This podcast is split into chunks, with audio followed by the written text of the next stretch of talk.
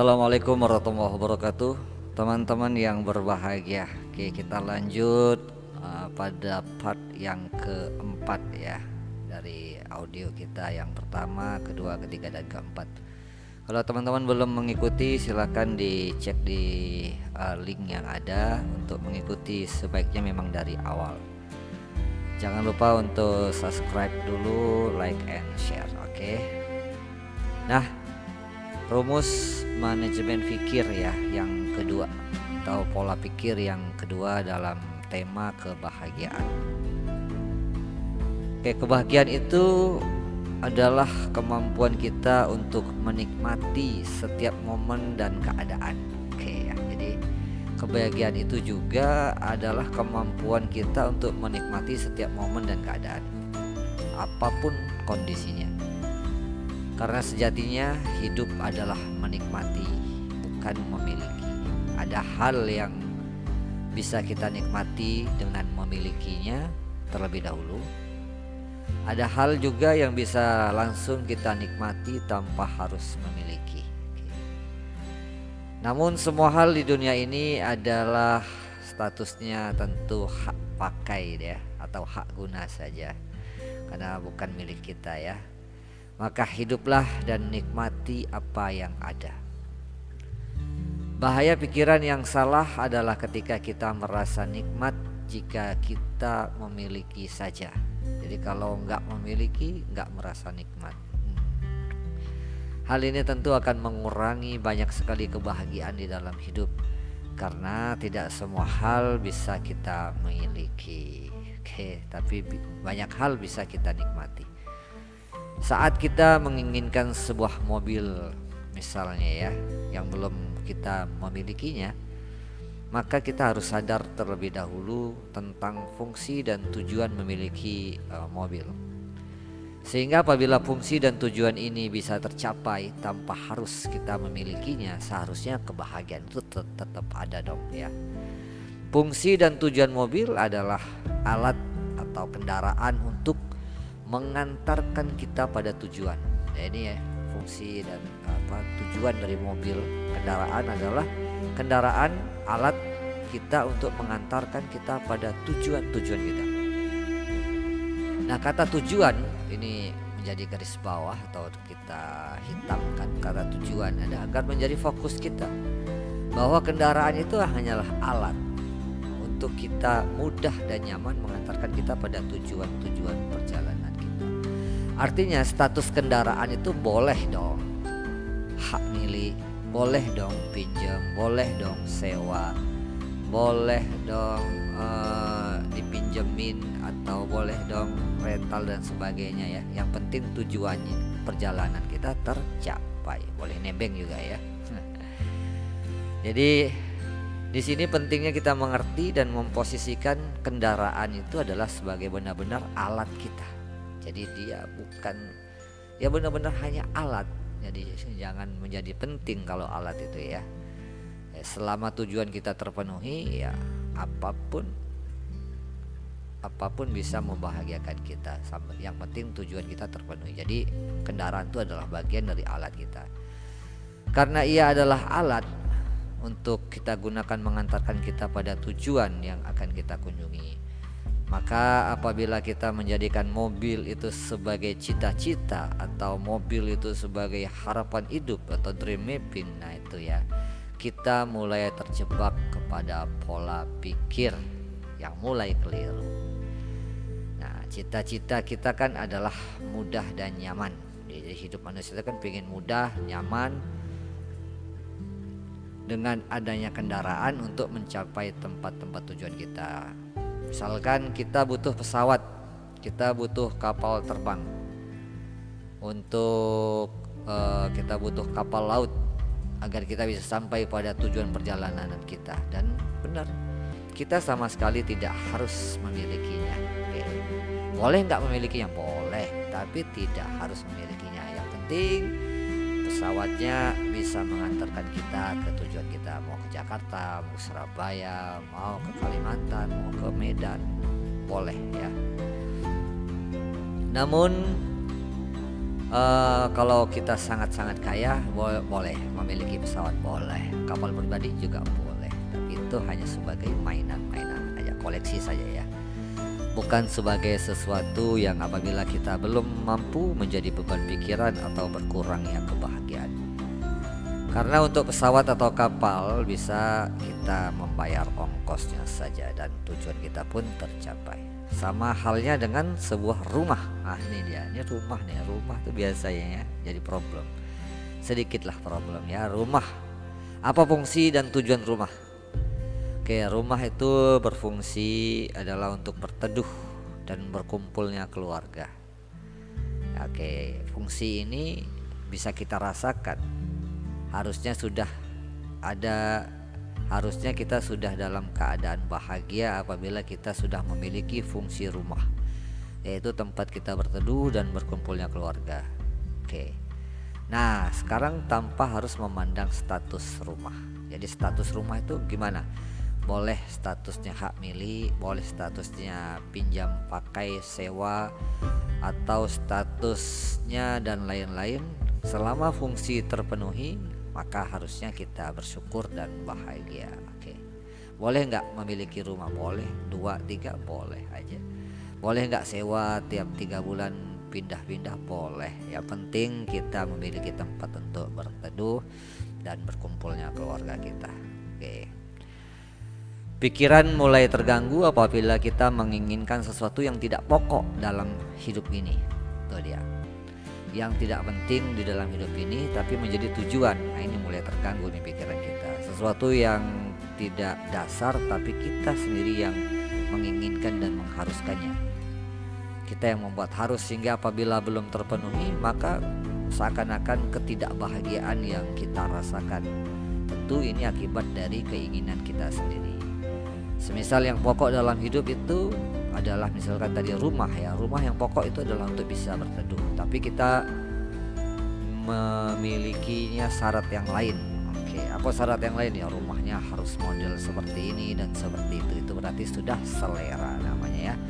Maka syarat ini telah membuat kita kehilangan menikmati hal-hal yang pokok. Jadi kalau yang pokok sudah terpenuhi baru boleh naik lagi ke selera-selera jadi jangan yang belum pokok saja belum terpenuhi kita menginginkan hal-hal yang uh, di luar substansi. Misalkan di keadaan kita saat ini ya, uh, kita ambil contoh, kenapa sih lowongan penerimaan pegawai negeri sipil atau PNS atau pekerja di BUMN itu begitu dinikmati atau begitu digandrungi oleh uh, masyarakat kita Ya jawabannya sederhana sebenarnya karena menjadi PNS itu menjawab harapan banyak orang tentang apa? Tentang kepastian gaji, jaminan penghasilan, bahkan jaminan pensiun. Gajinya pun lumayan ya untuk bisa hidup. Tapi kalau untuk kaya memang uh, kaya harta maksudnya ini ya jauh. Tapi untuk jaminan hidup sudah cukup. Hal ini lumrah dan membuat orang berlomba-lomba untuk daftar dan masuk sebagai pegawai negeri. Harusnya dengan keadaan begini, jaminan gaji, jaminan penghasilan, jaminan pensiun dan sebagainya, orang yang berstatus PNS atau pegawai negeri atau pegawai BUMN ini harusnya orang yang paling bahagia di muka bumi ya atau di Indonesia. Kenapa? Karena memang ada jaminan tapi benarkah faktanya seperti itu? Enggak ya. Ternyata bahagia itu enggak terkait dengan hal tersebut. Itu hanya ada dalam metafora saja, hanya dalam kamuflase saja ya. Tentu jawaban bahagia itu beragam. Banyak PNS yang bahagia, banyak. Ada juga PNS yang tidak bahagia. Atau banyak pengusaha yang bahagia, banyak banyak juga yang tidak. Banyak uh, pegawai kontrakan yang bahagia, banyak juga yang tidak seperti itu. Jadi bahagia itu tidak terkait dengan jaminan gaji, jaminan penghasilan dan lain-lain. Jadi bahagia itu adalah cara kita berpikir terhadap fenomena-fenomena kehidupan ini. Oke. Saya akan mengajak Anda untuk mengajak teman-teman untuk berpikir lebih dalam lagi. Oke. Santai dulu, rileks sambil merenungi setiap eh, kalimat-kalimat uh, yang kita bahas dan merasa nyaman. Oke, kalau ingin merasa nyaman, caranya itu sederhana. Tarik nafas Anda dalam-dalam melalui hidung, kemudian tahan sebentar dalam tiga detik, keluarkan pelan perlahan-lahan melalui mulut ya. Misalkan satu, dua, tiga tarik nafas ya. Tahan, keluarkan. Nah, hal itu sederhana seperti itu untuk mencapai relaksasi. Lakukan bisa kita lakukan berkali-kali. Oke, Kenapa? Karena kita bisa merasakan nikmatnya bernafas dan ketenangan sekaligus. Oke, saat ini kita sudah merasa nyaman dan tentu percaya diri. Apabila kita memiliki jaminan penghasilan atau jaminan pekerjaan dan kita merasa puas dan bersyukur atau bahagia. Dan apabila keadaan kita saat ini sedang dalam kondisi sebaliknya, tanpa jaminan, tanpa penghasilan, tanpa pekerjaan, Apakah kita juga akan merasakan kebahagiaan? Nah, ini adalah umumnya pemikiran manusia atau yang lupa berpikir sehingga kebahagiaan itu hanya kadang digantungkan dengan penghasilan dan pekerjaan. Oke, jangan lagi ya. Kita sudah belajar hal ini, jangan gantungkan kebahagiaan itu dengan penghasilan atau pekerjaan. Hidup saja.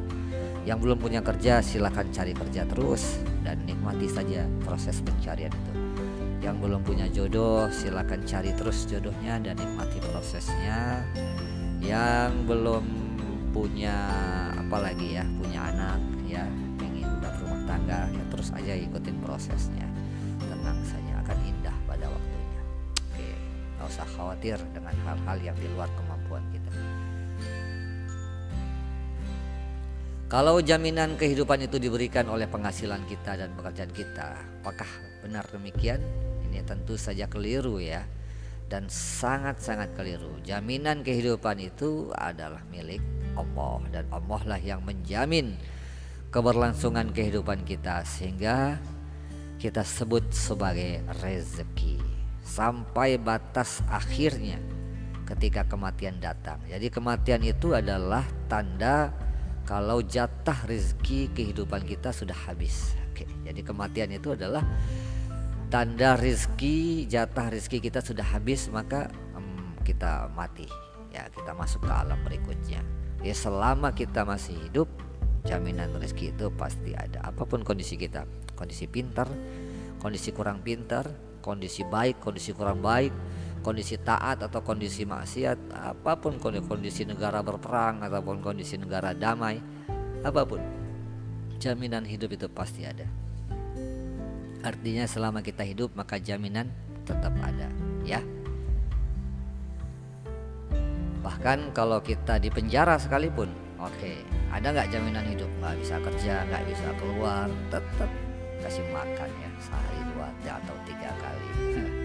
Tapi nggak ada orang yang mau di penjara. Oke, okay, uh, eh, coba kita renungkan sedikit zaman kita kecil, tidak berdaya, tanpa akal dan kemampuan, kita bisa hidup Ya saat kita sudah dewasa Kenapa kita kadang muncul kekhawatiran kita Bahkan semakin dewasa semakin khawatir ya Kalau muda mah udah nggak khawatir Udah lakukan aja ya resiko belakangan begitu ya. Tapi semakin dewasa semakin banyak pertimbangan Oke takut bangkrut Takut begini takut begitu Nah inilah yang membuat manusia ini dilema dalam keadaan dirinya harusnya kita tetap merdeka dengan diri kita, merdeka dengan pilihan-pilihan kita.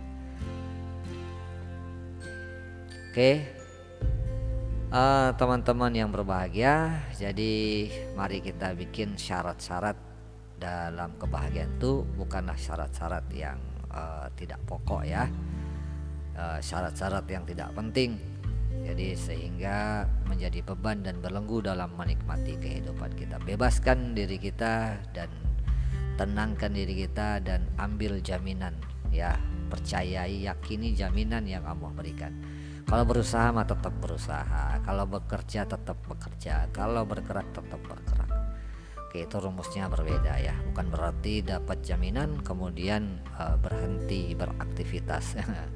Kalau air tidak mengalir ya itu nanti akan sumber penyakit. Kalau orang sedikit bergerak dan sedikit melakukan aktivitas, kebanyakan makan dan diam di tempat maka penyakit-penyakit akan datang.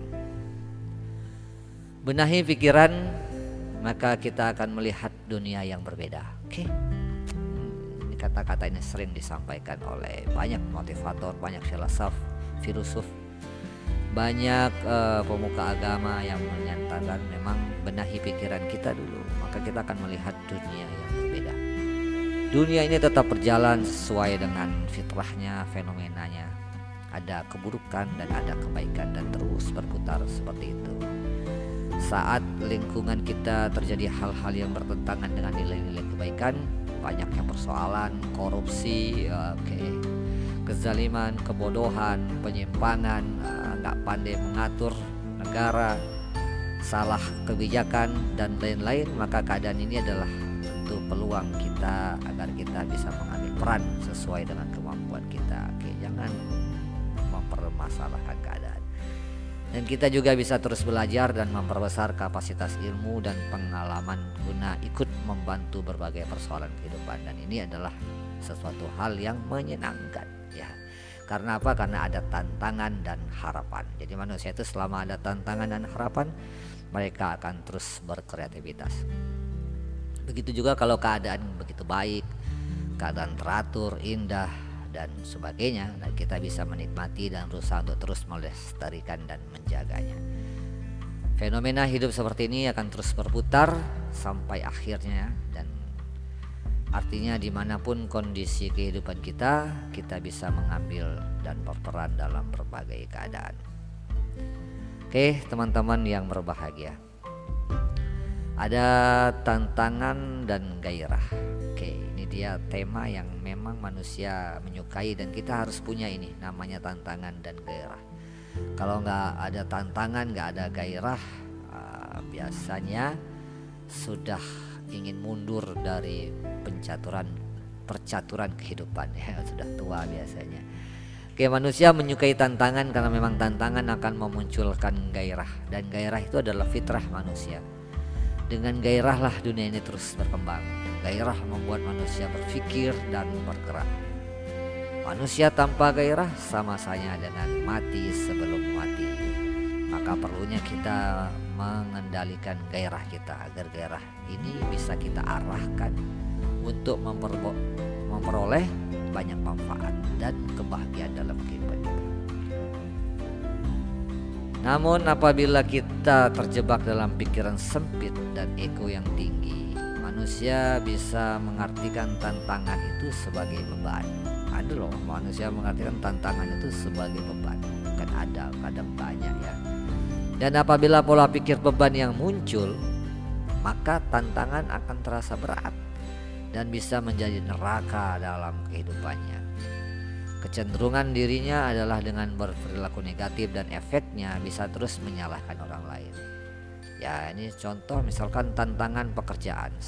Sejatinya adalah sesuatu yang menyenangkan dan bisa membuat hari-harimu bahagia. Jadi kan kita mencari kerja. Kalau kerjaan itu sudah ketemu berarti kan tentu ini bahagia sekali. Yes. Saya bertemu dengan apa yang saya cari ya ini namanya pekerjaan. Nah dalam pekerjaan ada tantangan maka kita katakan yes semangat gitu ya. Ini malah dikasih kerja malah mengeluh. Ah, ini dikasih kerja malah mengeluh. Ini yang aneh dalam pola pikir. Yang tentu pola pikir ini adalah salah. Ruginya siapa? Ya ruginya yang mengeluh itu. Karena di sana mengeluh di sini mengeluh di sini beban di sana beban dan akhirnya ingin menghindari beban. Oke. Okay. Ya, kenapa dihindari? Karena beban itu bagi dirinya adalah be berat. Kenapa berat? Karena pola pikirnya yang menganggap ya sebagai beban. Jadi, jadikan tantangan itu adalah sebagai gairah, bukan sebagai beban. Menyenangkan? Ya, sangat menyenangkan. Oke. Okay ada nggak beban atau uh, di luar batas kemampuan kita? Ya orang bilang ini ada beban di luar kemampuan batas kemampuannya pekerjaan di, di luar batas kemampuan. Ya sama sekali nggak ada ya. Sama sekali tidak ada beban di luar batas kemampuan karena kapasitas manusia jauh lebih besar. Cuman ada periode waktunya yang lebih panjang mungkin karena harus banyak belajar. Oke teman-teman yang berbahagia. Momentum kadang perlu ya adalah titik di mana kita sepenuhnya sadar akan sesuatu yang kita ingin rubah, ingin kita raih, ingin kita capai. Momentum itu bisa terjadi dengan sendirinya atau bisa direncanakan. Momentum adalah saat yang kuat dan tepat bagi kita untuk memperbesar kesadaran dalam batin bawah sadar kita atau batin atau pikiran bawah sadar kita. Kita bisa ingatkan kembali pada waktu yang akan datang saat keadaan terasa begitu sempit atau hilangnya kesadaran tujuan. Dengan mengembalikan ingatan akan sebuah momentum yang pernah kita ikrar dan tekad. Nah, maka keadaan kita bisa kembali pulih dan segera bisa memberikan energi dan semangat dalam kehidupan. Nah, ini adalah teknik ya. Teknik kita menterapi diri kita bagaimana kita bisa refresh atau recharge dicas kembali energi kita mungkin banyaknya fenomena membuat kita suntuk. Nah kita bisa mengingat mengingat kembali adalah momentum-momentum besar dalam kehidupan kita. Misalkan kita sedang trouble di dalam rumah tangga. Ya ada persoalan. Oke okay, dan ini mungkin bisa saja terjadi dan itu wajar terjadi. Tapi bagaimana kita merilis kembali itu kita ingat momentum ketika kita pertama kali menikah bagaimana rasa bahagianya bagaimana rasa perjuangannya bagaimana rasa syukurnya. Jadi momentum itu kita ingat sebagai bagian untuk menterapi diri kita yang sedang menghadapi fenomena. Atau momentum itu ya memang kita sengaja buat. Misalkan momentum saat ulang tahun momentum saat wisuda momentum saat kelulusan saat kita mencapai sesuatu level dalam pekerjaan kita perlu kita rayakan dan perlu kita buat sedemikian rupa agar menjadi kenangan manis bagi diri kita bahwasanya kita pernah mencapai achievement uh, level-level tertinggi di dalam kehidupan kita. Oke, jadi ini adalah rasa bangga tentu dan akan memunculkan kepercayaan diri dan tekad yang kuat. Oke, teman-teman yang ber yang berbahagia terasa cukup nanti kita lanjut diskusi kita pada bagian berikutnya. Oke assalamualaikum warahmatullahi wabarakatuh